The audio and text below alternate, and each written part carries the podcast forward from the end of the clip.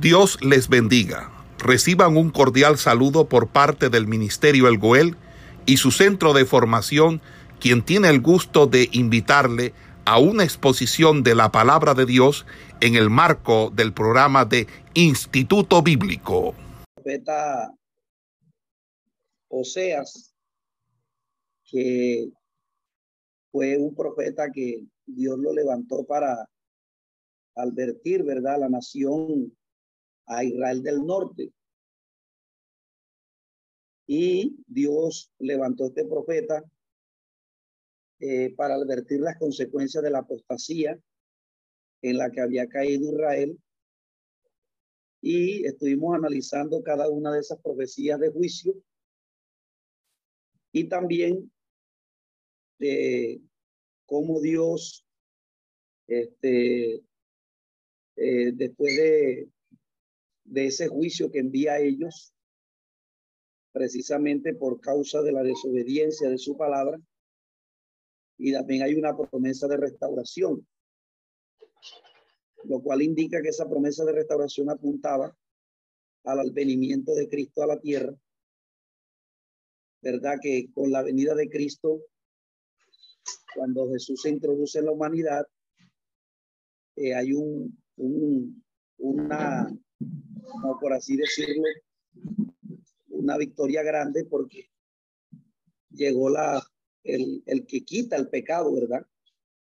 Porque es el pecado lo que ha traído consecuencias siempre tanto a Israel como a la humanidad.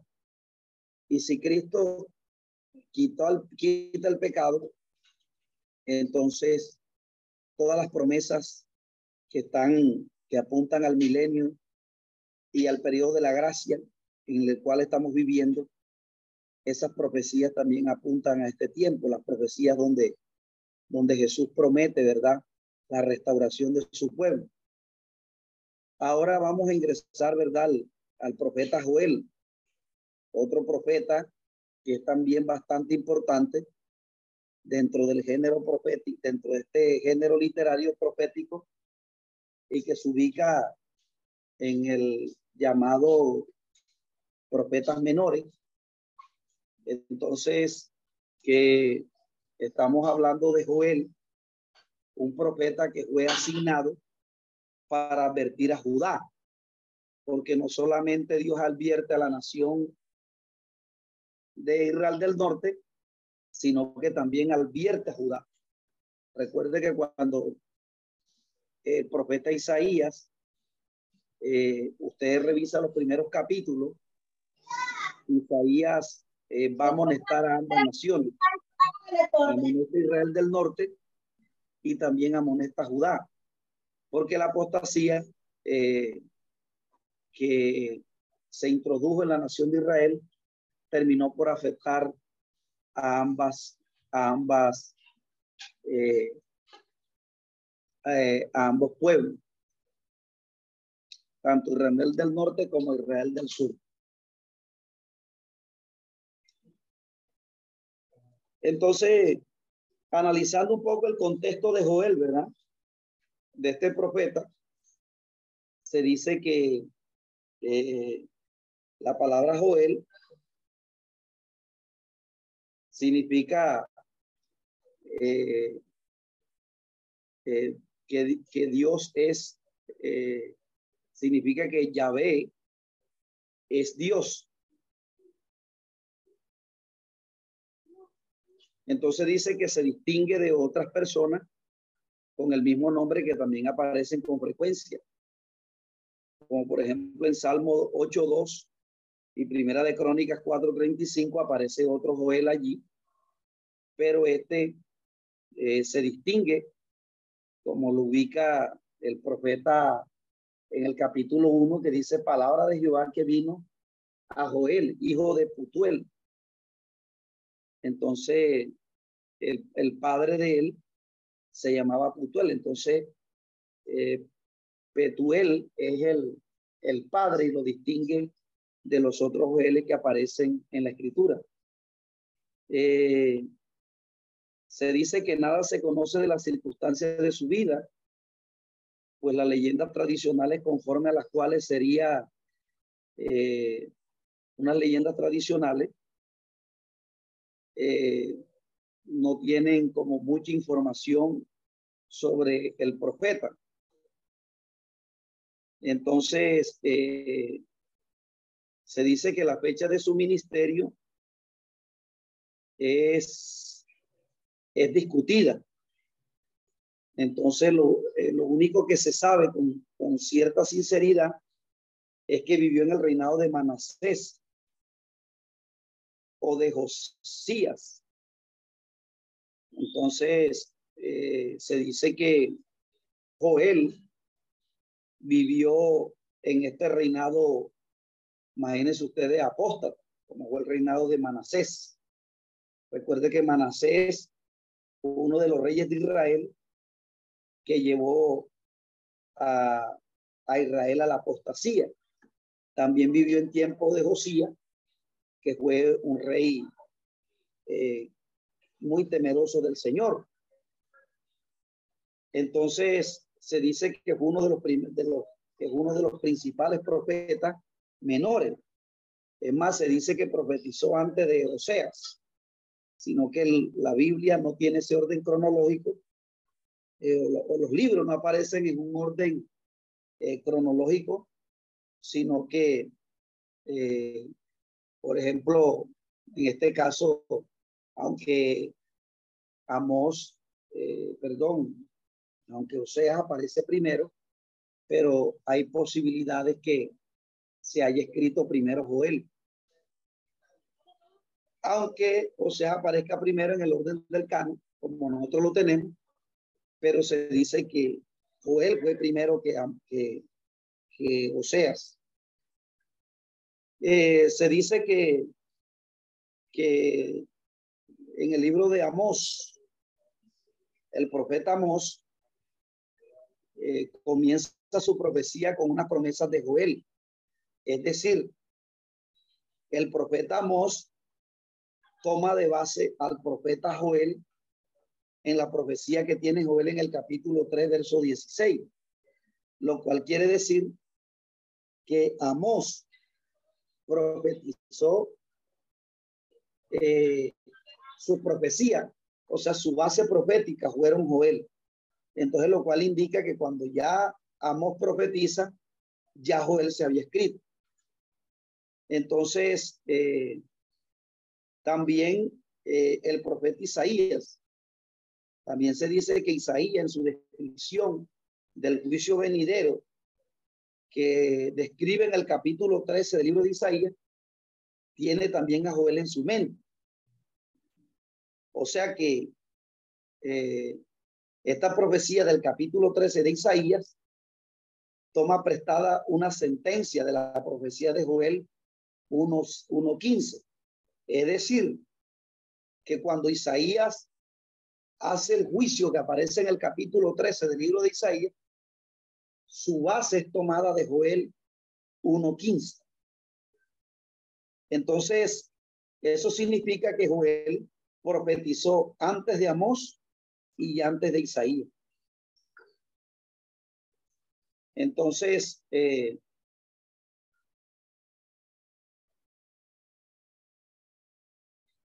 eh, es más o menos lo que se podría decir del contexto histórico de este gran profeta, como es eh, el profeta, el profeta Joel. Entonces, entrando ya en las características del libro o en el bosquejo del libro, este, este libro eh, eh, se compone de dos partes. La primera que va del capítulo 1, del verso 1 al capítulo 2.17. Entonces, en esta primera parte eh, Dios emite un juicio. Un juicio que viene sobre Judá. Y la segunda parte, del 18 al 321, hay una restauración del pueblo de Israel.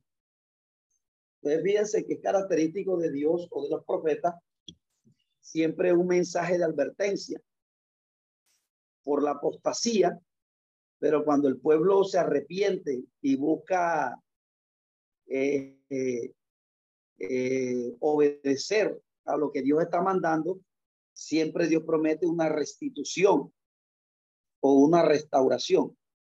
Entonces, entremos de lleno ya en estas primeras profecías.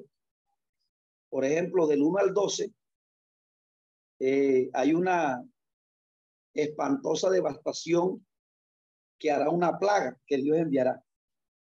Entonces, en los primeros versículos podemos leer palabra de Jehová que vino a Joel, hijo de Putuel. Entonces, el profeta es enviado a los ancianos, a los líderes de la nación. Oí esto, ancianos, y escuchad todos los moradores de la tierra. O sea que no solamente era para los ancianos de Israel, sino que la profecía era colectiva. Ha acontecido esto en vuestros días, en los días de vuestros padres. De esto contaré a vuestros hijos y vuestros hijos a sus hijos y sus hijos a la otra generación. Lo que quedó de la oruga lo comió el saltón y lo que quedó del saltón lo comió el revoltón y la langosta comió lo que del revoltón había quedado. Despertad borrachos y llorad. Gemí todo lo que bebéis vino a causa del monstruo, porque es quitado de vuestra boca, porque pueblo fuerte e innumerable subió a mi tierra. Sus dientes son dientes de león y sus muelas muelas de león. Asoló mi vid y descortezó mi guerra. Del todo la desnudó y derribó su rama. Quedaron blancas. Llora tú como joven, vestida de silicio, por el marido de su juventud. Desapareció de la casa de Jehová la ofrenda y la libación. Los sacerdotes ministros de Jehová están de duelo. El campo está asolado. Se enlutó la tierra porque el trigo fue destruido se secó el mosto y se perdió el aceite.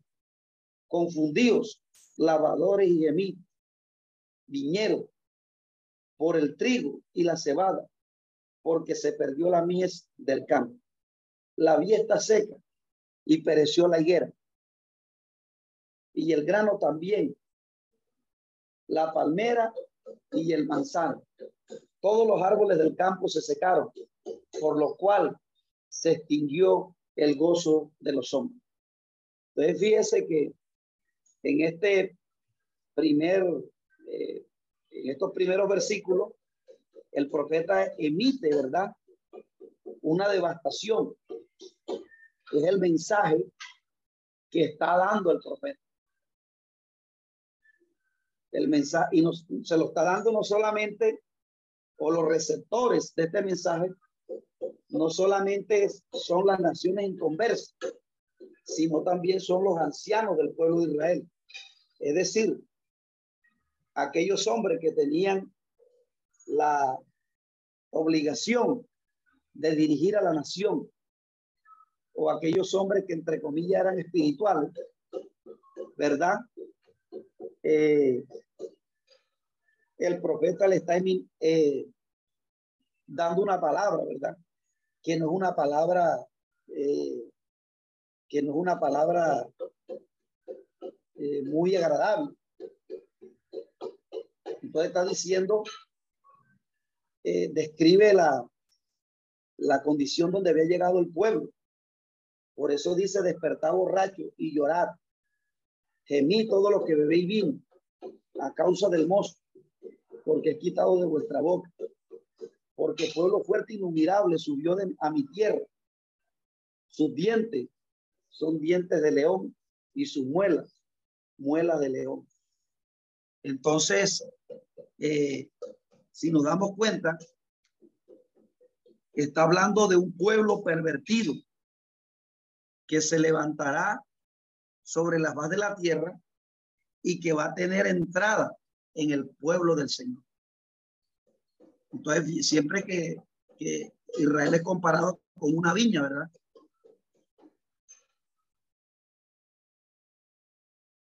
Israel es comparado como una viña. Y dice que estos hombres, ¿verdad? Van a entrar y van a solar mi vid, y descortezó mi higuera. Del todo la desnudó y derribó sus ramas blancas. Entonces aquí hay una, una, eh, por así decirlo, un lenguaje figurado. Hay una metáfora aquí.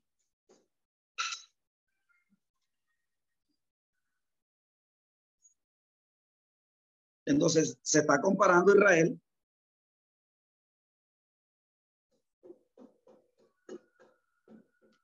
donde se está comparando Israel con una donde se está comparando Israel con una higuera.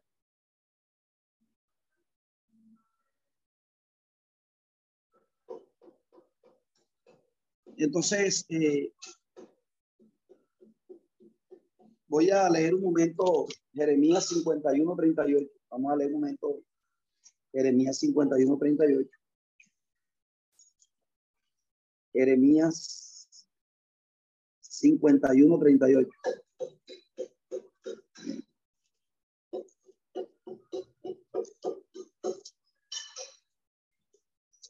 Recuerde que Jeremías también fue un profeta que anunció la, la entrada de los babilonios a, a, Israel. Dice, vamos a leerlo, dice. Vamos a leerlo del 36, 51 y 36. Por tanto, así dice Jehová, he aquí que yo juzgo tu causa y haré tu, y, y haré tu, tu venganza y sacaré su mar y haré que su corriente quede seca y será Babilonia montones de ruinas, moradores de chacales, espanto y burla, sin morador. Todos a uno rugirán como leones o como cachorros de leones eh, gruñirán. Bueno, lo que quería mostrar era que, que Babilonia, básicamente, eh, algunos de los profetas lo compararon como con un león. Entonces, aquí lo que está anunciando el profeta es un pueblo malo que se levanta, ¿verdad? De sobre la faz de la tierra y que iba a asolar a la vid del Señor, que en este caso era Israel. Y dice, le dice, llora tú como joven, aquí en, Joel 1.8. Vestida, llora tú como joven vestida de silicia por el marido de tu juventud. Es decir, que Dios eh, está emitiendo un juicio y le está diciendo a la nación la postura que debe tomar, porque es algo, es un pueblo malo lo que va a tomar dominio y ese pueblo malo lo va a hacer sufrir a ellos. Lo va, y eso no era una fábula, o no era un deseo del profeta únicamente de su corazón, sino que era que se estaba emitiendo una sentencia sobre la casa de Judá. Entonces imagínense usted que, que sobre nosotros se nos diga en este tiempo que un pueblo malo va a destruir nuestras iglesias y que todo lo que nosotros tenemos en los altares va a ser destruido, porque un pueblo malo se va a levantar sobre la faz de la tierra. Y es que precisamente, amados hermanos, eso es lo que acontecerá. Mire que ya este, este Ortega ya comenzó una persecución contra los católicos. Y es efectivamente lo que va a levantar esta familia que se están levantando. Esta gente que se está levantando, un pueblo perverso, porque esta profecía, amados hermanos, no solamente tienen un cumplimiento histórico, sino que estas profecías tienen un alto valor, porque estas profecías también se iban a cumplir, ¿verdad? Es decir, que el pueblo de Dios, la mayoría, iban a ser llevados o iban a ser apresados por un pueblo de igual, o sea, el profeta lo que hace es comparar a Babilonia con un imperio, un imperio malo y perverso. Los profetas lo que hacían era como dar como especie de una comparación de lo que sería el gobierno del anticristo. Porque recuerde que en la gran tribulación, quien gobernará totalmente será el anticristo. Entonces, el juicio que estaba anunciando el profeta era contra Judá y contra Israel por causa de haber apostatado de la fe, por causa de haberse apartado del Señor. Entonces, este juicio se está emitiendo y por eso Dios lo manda, ¿verdad? A que el pueblo llore y le dice, oye, tú tienes que llorar como joven vestida de silicio por el marido de tu juventud. Porque desapareció de la casa de Jehová la ofrenda y la animación. Los sacerdotes ministros de Jehová están de duelo. El campo está asolado la, y se, se enlutó la tierra porque el trigo fue destruido. Se secó el mosto, se perdió el aceite. Confundido labrador y gemir, viñero, por el trigo y la cebada. Es decir, que lo que le daba el alimento y el sustento a la nación y lo que les alegraba el corazón a ellos iba a ser quitado iba a ser quitado, por lo cual iba a venir una hambruna sobre la casa del Señor. Entonces, todo esto, amados hermanos, por causa del pecado de la nación. Entonces, eh, eh, aquí dice que en el versículo 13 y 14 hay una exhortación a una asamblea solemne es decir, dice la escritura en estos versos, ceñíos y lamentad sacerdote, gemí ministro de altar, venid y dormid en silicio, ministro de mi Dios, porque quitada es la casa de vuestro Dios, la ofrenda y la libación. Proclamad ayuno, convocad asamblea, congregad a los ancianos y a todos los moradores de la tierra en la casa de vuestro Dios y clamar a Jehová. Entonces aquí se está haciendo una exhortación a la oración y a una asamblea solemne, es decir, a la unidad. A que haya una unidad por causa del juicio que se está emitiendo.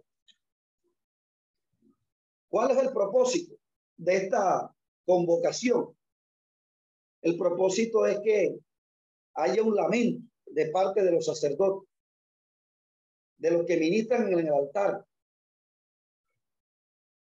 Entonces dice, venid y dormid en silicio, ministro de mi Dios, porque quitada es de la casa de Dios vuestra ofrenda y vuestra libación. Proclamar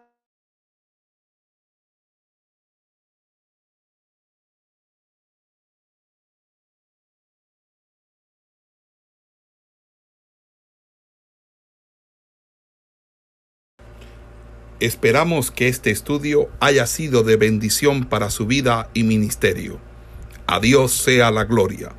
Este es el Ministerio El Goel, vidas transformadas para cumplir el propósito de Dios.